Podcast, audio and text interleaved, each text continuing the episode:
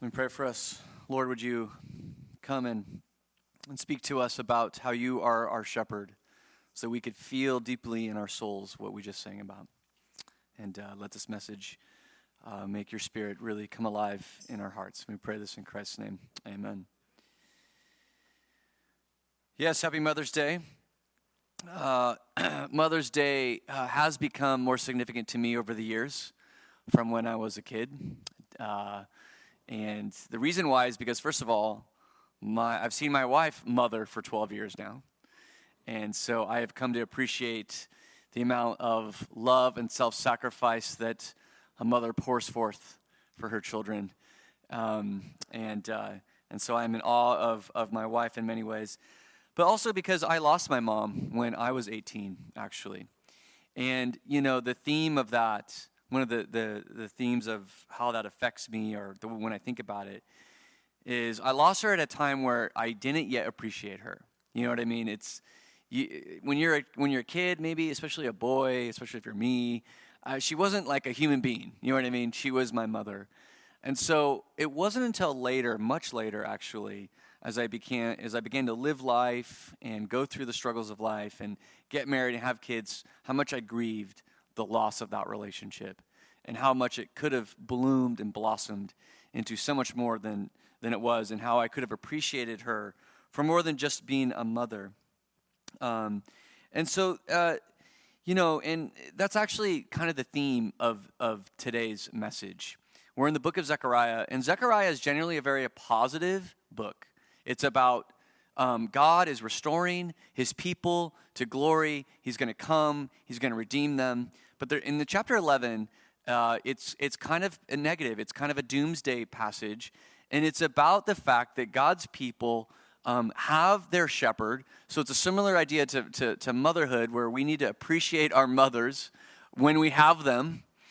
Um, except the theme is about shepherding.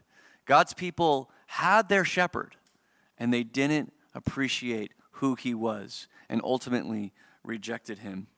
And this idea of, of shepherding and shepherds is actually kind of this uh, thorn in God's side. It is a constant problem with the people of Israel. Last week, uh, Pastor Andrew uh, talked to us about how God wants to strengthen us, how we need to turn away from idols, and we need to really devote ourselves to trusting the Lord. And that's great, but there's uh, something in the middle there that can actually circumvent that from happening. And, uh, and all, or can actually help really uh, make that process, uh, help, help ensure that that process happens in a powerful way. There is something in the middle there, and it's talked about in chapter 10, and it's, it's focused on in chapter 11. So we'll look at it here uh, in chapter 2, uh, chapter 11, sorry, chapter 10, verse 2. says, For the household gods utter nonsense and the diviners see lies, they tell false dreams and give empty consolation. Right? So it's talking about these, these idols and false religions. Um, and then it says, Therefore, the people wander like sheep. They are afflicted, they are afflicted for a lack of a shepherd. My anger is hot against the shepherds, and I will punish the leaders. And so, as we look at Israel's history of um, struggling to and ultimately failing to follow God's covenant, one of the main reasons is because of a failure of leadership, a failure of the shepherds uh, to care for God's people. Uh, and so, what God has to do is He has to solve the problem of the shepherds. He's got to solve the problem of the bad shepherds um, that kind of sabotage God's plan. And in fact, even to the uh, days of Jesus, he is going to lament the same lament. He's going to look at the crowds and he's going to say, They are harassed like sheep without a shepherd. Okay, and so God has to solve this problem, and that's what we're going to see in chapter 11. So we're going to see our need for shepherding, the resistance we tend to have to shepherding, and how we can experience our true shepherd. So we're in chapter 11, verse 4 it says, Thus says the Lord my God. This is talking to Zechariah. Become shepherd of the flock doomed to slaughter. Those who buy them slaughter them and go unpunished, and those who sell them say, Blessed be the Lord, I have become rich, and their own shepherds have no pity on them. So God is describing a situation where there is a, um, a flock of sheep doomed for slaughter. They're on their way to destruction because they are shepherded by shepherds who do not care about them. In fact, their only real goal is to exploit them, either to sell them or to buy them so they can slaughter them. Um, and uh, so, what this passage is getting at is that God's people are vulnerable. They are vulnerable to being taken advantage of. They are vulnerable to being uh, exploited uh, by uh, shepherds full of self interest. Um, I, you know, just to kind of highlight the need for shepherding and, and how we can be taken advantage of so easily. Um, and I alluded to this last week, but if you, uh, has anyone seen the social dilemma about social media apps? So if you watch this, um, it, it's, it's, it highlights how what social media apps are doing is essentially hacking you psycho, your psychology. They're hacking your brain, right? And so social, like we're talking Facebook and Twitter, uh, Instagram, apps like that. And I think they start off with a good purpose, right? I think there's utility in these apps um, and I've gained from them. Probably many of you have as well. Uh, they're not necessarily inherently bad. I think there's a lot of good to them. The problem was is that they had to make money. These apps, these companies need to figure out a way to make money. And so, what uh, the social dilemma that documentary highlights is that the way they decided they would make money is on advertising. They're going to advertise to you. And so, what that meant, what these uh, social media companies had to figure out, is how to keep you on your screen looking at their app and clicking. They had to figure out what are the things that you are interested in, that you are most likely to click on and potentially spend money on. And they had to figure that out and get it down to a science on how to have you do that. I have experienced that, right? I had to delete social media uh, because they know that I've clicked on certain things I'm trying not to click on, trying not to spend money on. I don't want to spend my time on some of these things. And they know I've done it. So I'll go like a month or two, and I'm like, uh, it's, by the way, what it is, it's mobile games, right? Mobile game, and I don't, I don't, when you read the reviews, they're always like, it's so addicting, I love it. I'm like, no, that's the problem with them. They just suck your life away. And so, and then they'll advertise to me. I'm like, okay, I have to get rid of them. And, uh, and so the point I'm, I'm making there is that in the social dilemma makes this point is that you have all these engineers and all these social scientists figuring out how to trap you. And you have no way to withstand that. And it was powerful when they highlighted the CEO who actually brought in the business model of advertising, saying, Yeah, I, I, actually, in, I actually introduced this model, and I get home and I get stuck on Pinterest for hours. He even knows what it's doing, and he can't stop it. So, what this is highlighting is that we can be taken advantage of by people who have self interested, we can be exploited. And I think all of us can relate somehow to the feeling of being used, being valued for what we can contribute, being valued for something um, that makes us feel commodified, uh, feeling that we have to constantly prove ourselves to even be of value. And there's people in our lives that have made us feel that way. This is another reason why Mother's Day is so important. This is where you let your mom know you love her as a human being. Please do that, right? Not just what she can give you. But but we all experience that. I've seen this happen in the church on both sides of the leadership spectrum. You, you know, you hear about this and you've experienced this when you have uh, people who want, are excited and want to give to the church, and you have ambitious leaders and shepherds who take advantage of them, manipulate them, use guilt to motivate them, and, and pretty soon they feel exploited.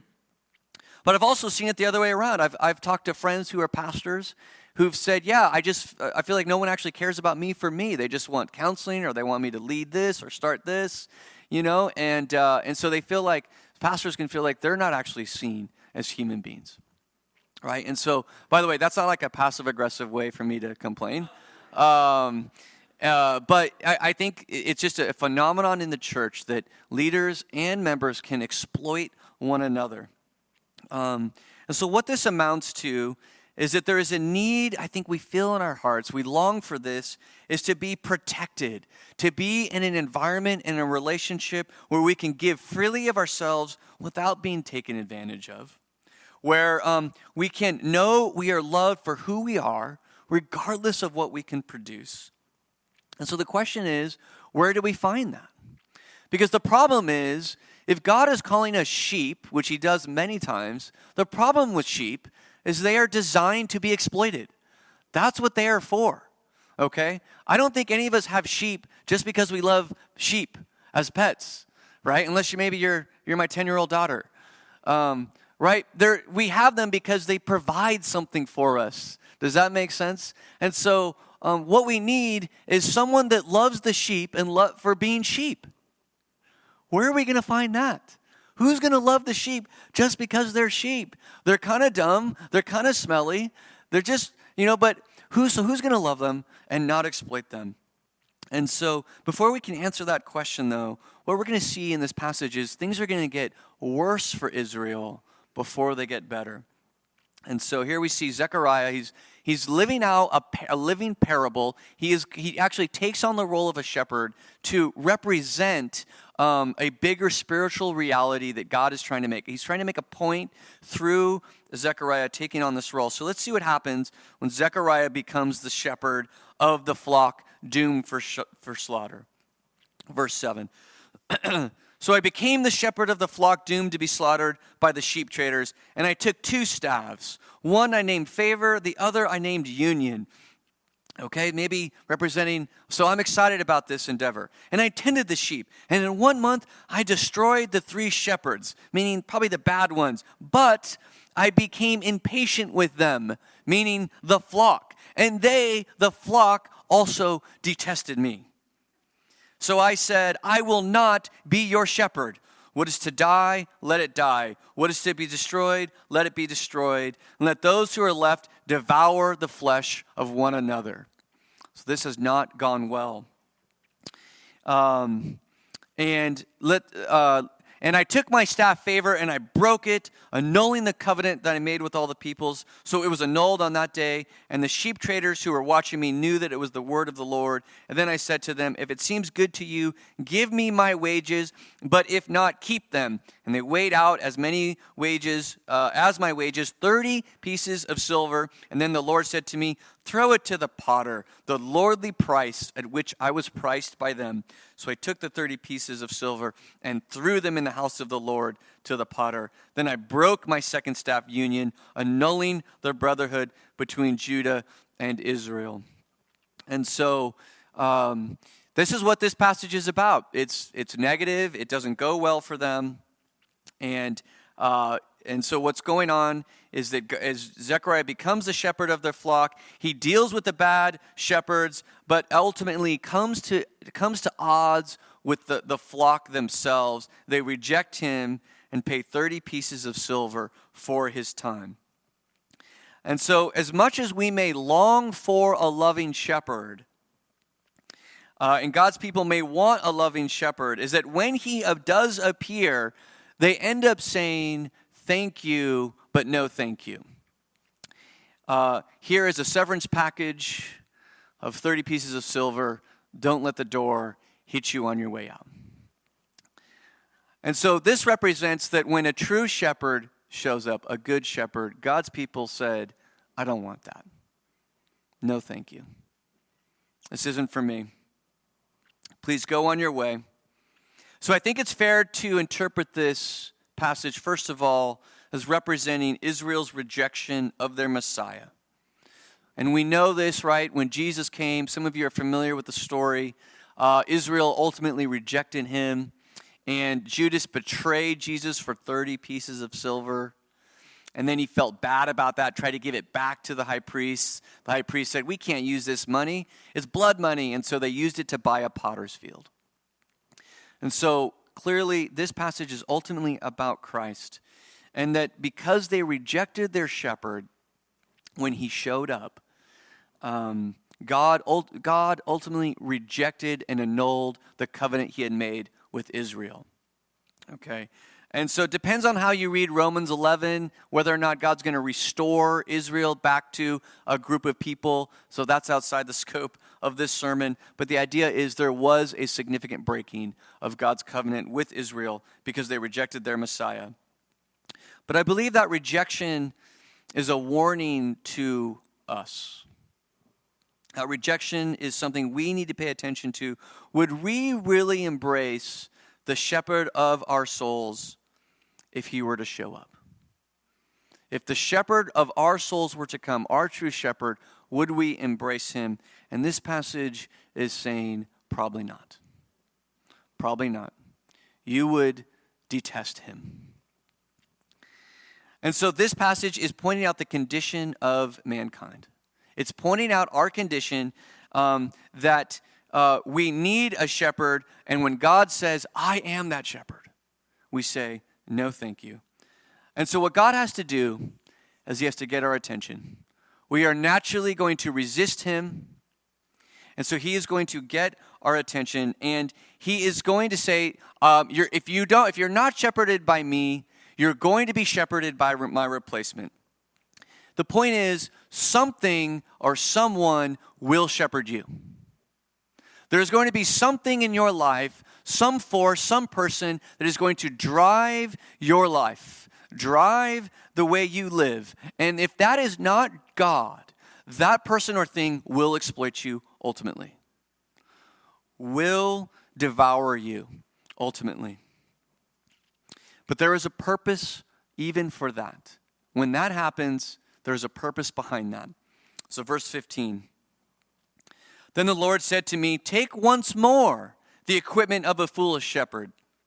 For behold, I am raising up in the land a shepherd who does not care for those being destroyed, or seek the young, or heal the maimed, or nourish the healthy, but devours the flesh of the fat ones, tearing off even their hooves. And so, the way that God gets our attention, because we naturally resist Him, God says, I am your shepherd. You were created for me, to know me, to feel loved by me. We reject that. We give Him a polite severance package. Thank you very much. You can go on your way now. And so God says, okay then you are go- I'm going to let the abuse of this world and let the foolish shepherds of this world run their course in your life. And so when that happens, we begin to experience what this passage is talking about that some foolish shepherd who wants to exploit us, take advantage of us, use us for whatever reason, we start to feel uncared for, maimed, and exploited. And while sometimes that's not necessarily our fault, some, it's, it's people doing things to us. We can become bitter. We can become disillusioned. And maybe we start exploiting others. There's an idea that if this is the way the world works, that you have to get yours, well, then I need to get mine. And maybe unknowingly, unwillingly, we begin to be people who um, take from others to ensure that at least I'm getting what I want out of life, even if it means that others, I have to exploit others. And so, um, what's happening there, what that, what that means is, as this passage is saying, is that ultimately we are being devoured. Our souls, our sense of purpose, our sense of dignity, our sense of right and wrong are slowly but surely being devoured. Because God is not the shepherd of our souls. And so this other shepherd is stepping in, and we are experiencing that. But again, God, when that happens, you have a critical decision to make when you feel that way. Because that means God is trying to get your attention. Because maybe that's where you are at today. Maybe some of you are here and you feel stuck, helpless, maybe bitter and disillusioned with the world or with yourself. But that doesn't have to be the end of your story because God has done this for a reason so that you would recognize Jesus as your true shepherd. You can come here feeling lost and lame and angry and maimed.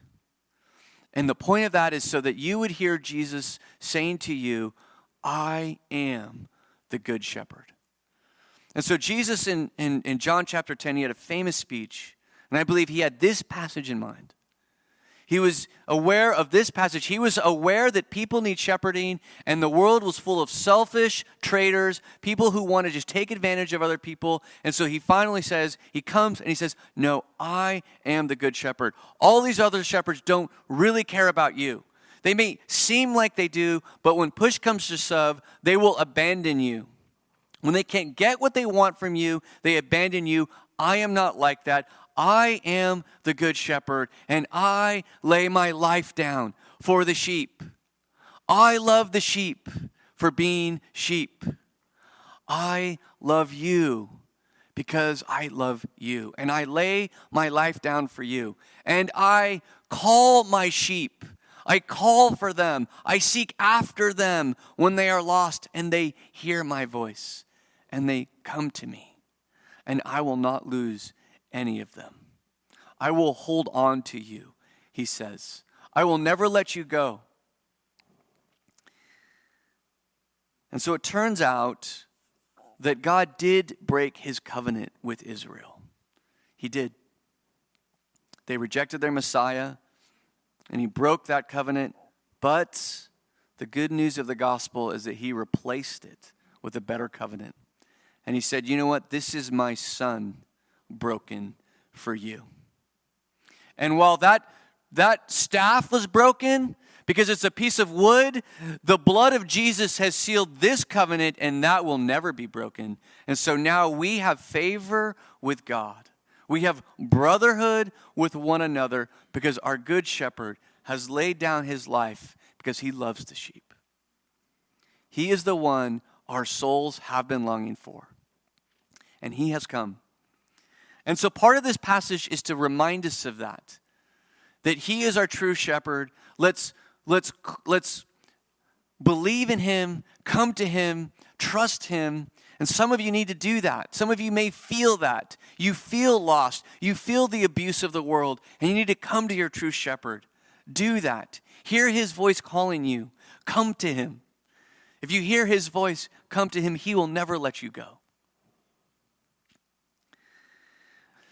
But if you begin to unpack the story of the gospel, the good news is that Jesus is our true shepherd.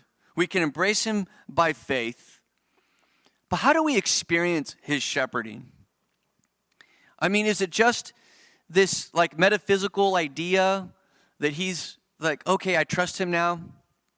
Because here's the thing it's good news that Jesus laid down his life for his sheep. But what we read is that when he was risen from the grave, he took that life and he went up to heaven. Right? So I I love that Jesus is our shepherd. I want to be shepherded by him, but then he he went up to heaven. How do I be shepherded by Jesus when he left? Now there's many ways I can answer that. That's actually a, a bigger theological question. Um, but today for this passage, um, what I was feeling to lead is, is to unpack one key way that God has left for us and has designed for us to experience Jesus Christ as our shepherd. And we get the answers, we get the answer in Ephesians chapter 4, verse 7. It says, But grace was given to each one of us according to the measure of Christ's gift. Therefore, it says, when he ascended on high, so when he ascended, as in left earth, he led a host of captives and he gave gifts to men. Right? So when, when I said that Jesus is our shepherd, but then he left us, actually, that wasn't the complete picture. It's actually him um, being enthroned. He didn't just leave us, he went to go to be in heaven to rule. It's a it is a sign of his victory. And so when anytime a warrior king is victorious, he has the spoils of war. And a good king will share that spoils with um, his subjects, right? And that's what this passage is saying. He has, he has freed people and he took the spoils of war and he gave gifts to men. What are those spoils? What are the spoils of Christ's victory for us? And he gave the apostles, the prophets, the evangelists, the shepherds, and teachers to equip the saints for the work of ministry, for building up the body of Christ. And so when you believe in the gospel, when you believe in the good news that Jesus has overcome sin, risen from the grave, then you have to believe at the same time that that means that Jesus Christ won for his people faithful shepherds. That is what he is saying. I gave gifts, I gave apostles, prophets, evangelists, shepherds, teachers. I gave to my church people that I have raised up to shepherd the church. And so that is a part of how God wants us to experience his shepherding is through his faithful shepherds that he has won by his victory on the cross and by his resurrection. You have to believe that. We have to believe that. So, what does that mean for how we experience Jesus' shepherding through human shepherds? And so that's how I want to um, finish our time today. Is I want to unpack that. I just want to look at what does that mean? If our Jesus is the shepherd of our souls, but he went to heaven, then we're experiencing that at least partly, and this isn't the whole answer, but partly through his faithful shepherds that he's given us. So I think the first thing that this means is that the reason that we can experience Christ shepherding through these shepherds is because faithful shepherds shepherd like Jesus. Faithful shepherds shepherd like Jesus. And this passage actually has given us, I think, a good picture of what a faithful shepherd does. It's given us the job description of a Christ like shepherd in the negative. But let's put it in the positive, right? So I'm talking about verse 17, or it might be 16.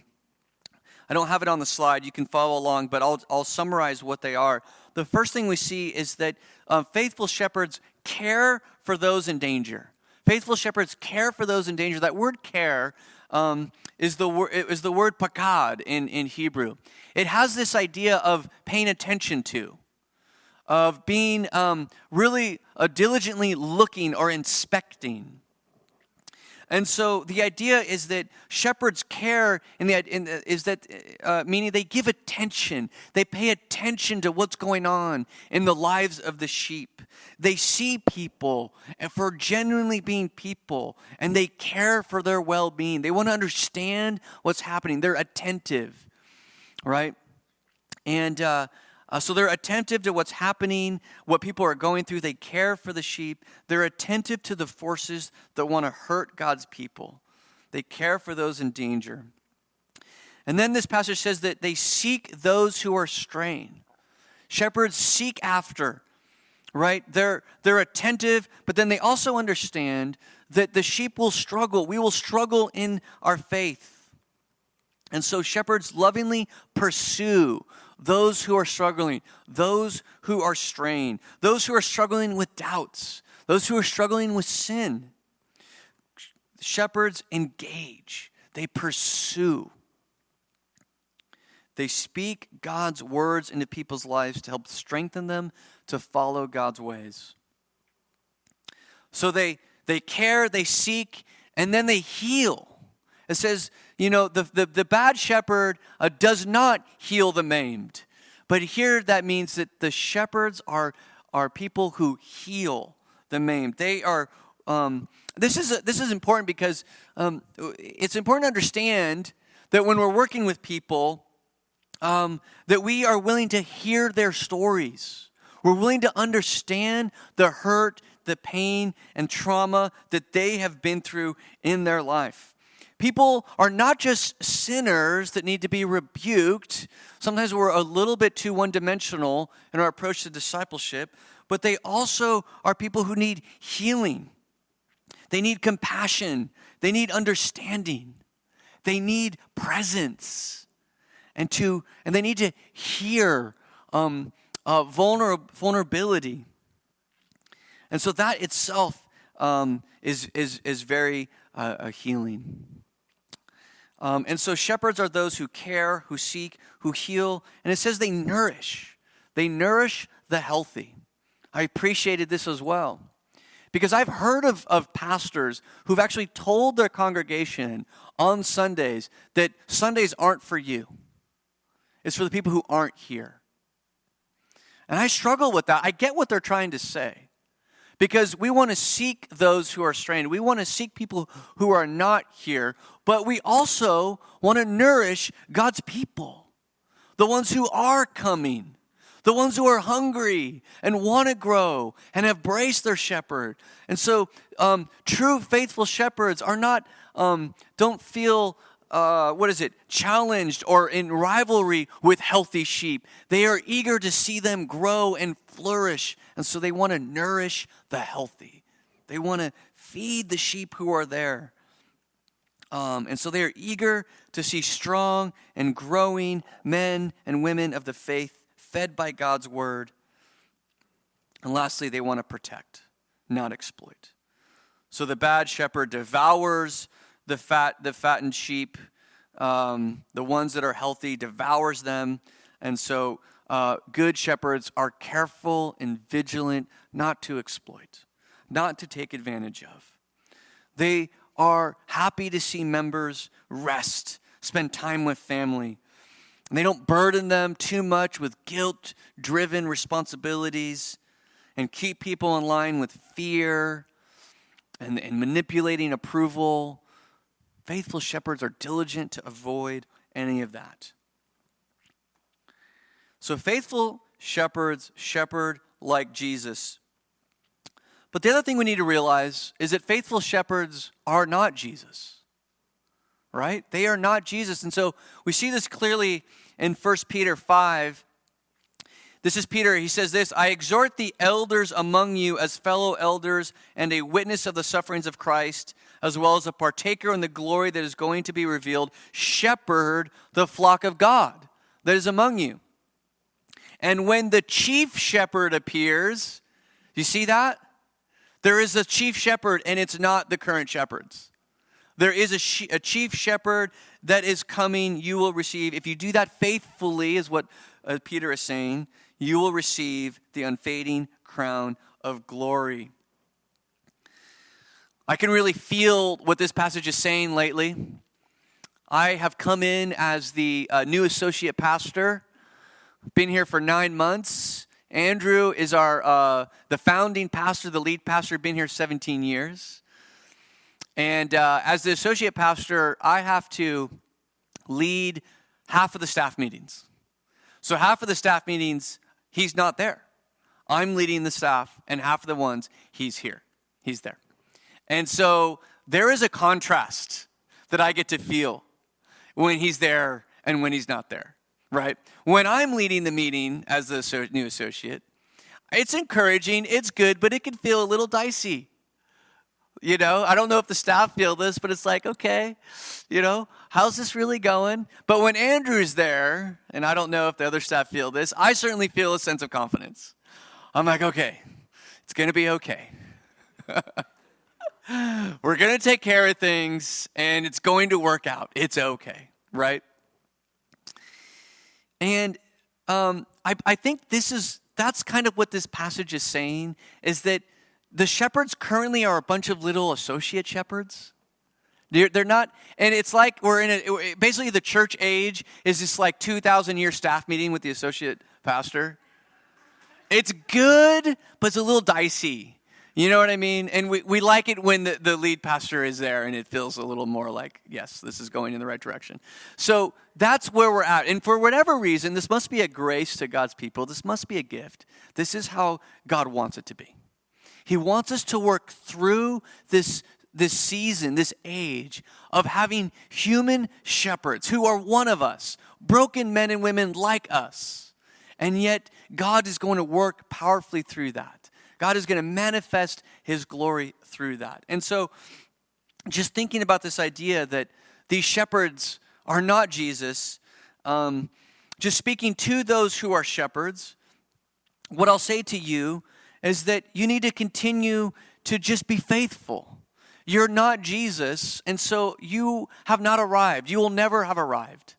And so your job is to look at that list, look at the list of what an unfaithful shepherd is, make that a positive and, and just continue to grow, to care, to seek after, to heal, to nourish, to protect.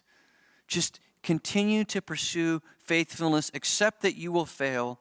And of course, that means as a church, the shepherds, we need to rely on a plurality of shepherds. There needs to be a group of shepherds who better reflect the fullness of the role of Jesus Christ as our shepherd. Because some shepherds are better at seeking, some are better at protecting, some are better at nourishing. And so we need a plurality of shepherds so we get the full effect of Jesus as our good shepherd and being working through these group of people. And so um, uh, go back to the last the slide before that. Yeah, just stay there. Um, and uh, but so I and so let me let me speak to you as the church. What does that mean that our shepherds are not Jesus? Well, I think first of all, you need to recognize you need to be gracious with these with your shepherds. They are people in progress. They have not arrived. And that is the lens which you need to, to see them through.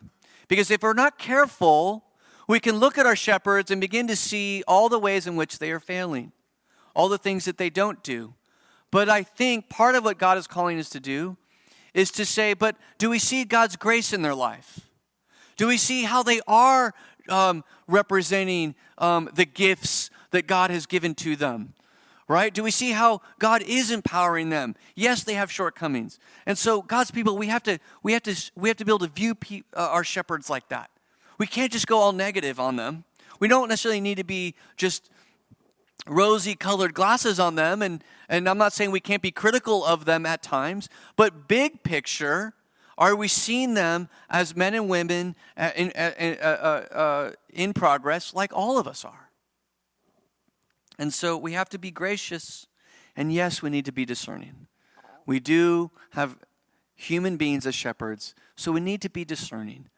Uh, we do need to be willing um, to feel confident that our shepherds are godly. We should have a robust process for discerning who are in positions of leadership. I think shepherding is a gift that doesn't require a leadership position, but we also want to elevate people into leadership roles. So we need to have a discerning process.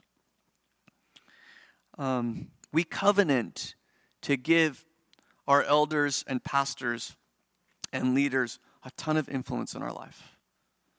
That's what the church is. As we say, help, help shepherd me, help guide me. We say that to our elders and pastors. And so we need to be uh, discerning about who those people are. My last point then desire to shepherd for Jesus.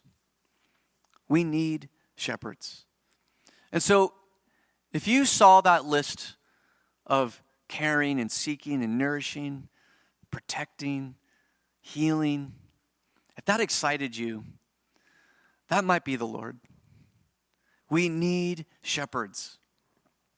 We need men and women who have a heart for these things. And we need, uh, to, we need to see you use your giftings. Yes, sometimes in a leadership role, but we need it all over the church. Um, and so that is my prayer and hope is that God would, um, Jesus Christ would shepherd us and that we would believe and trust that He is shepherding us as He raises up faithful shepherds because of the gospel, because of the work of the cross. And, um, and that means He's using us. He is directly shepherding us through one another.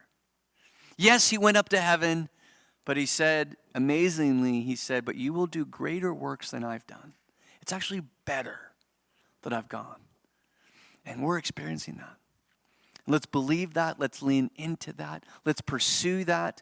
Let's discern God's calling on our lives so that we can experience our true shepherd. Let me pray. Father God, thank you for revealing this to us, showing this to us.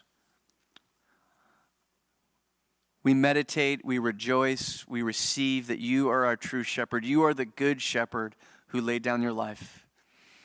But Lord, you did more than just lay down your life. You have won a victory for us, and you have raised up the spoils of that victory, the shepherds that we have, um, to represent you until you come again.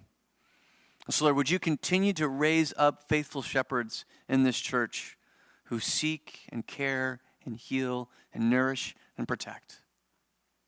And may we experience you through that. And Lord, help us in the interim period where we're a bunch of little associate shepherds, where there will be failure, there will be misses, there will need to be repentance. And help us let all that be to your glory as we um, are eager to forgive, eager, eager to repent, eager to hear and understand one another. And we pray all this in Christ's name. Amen.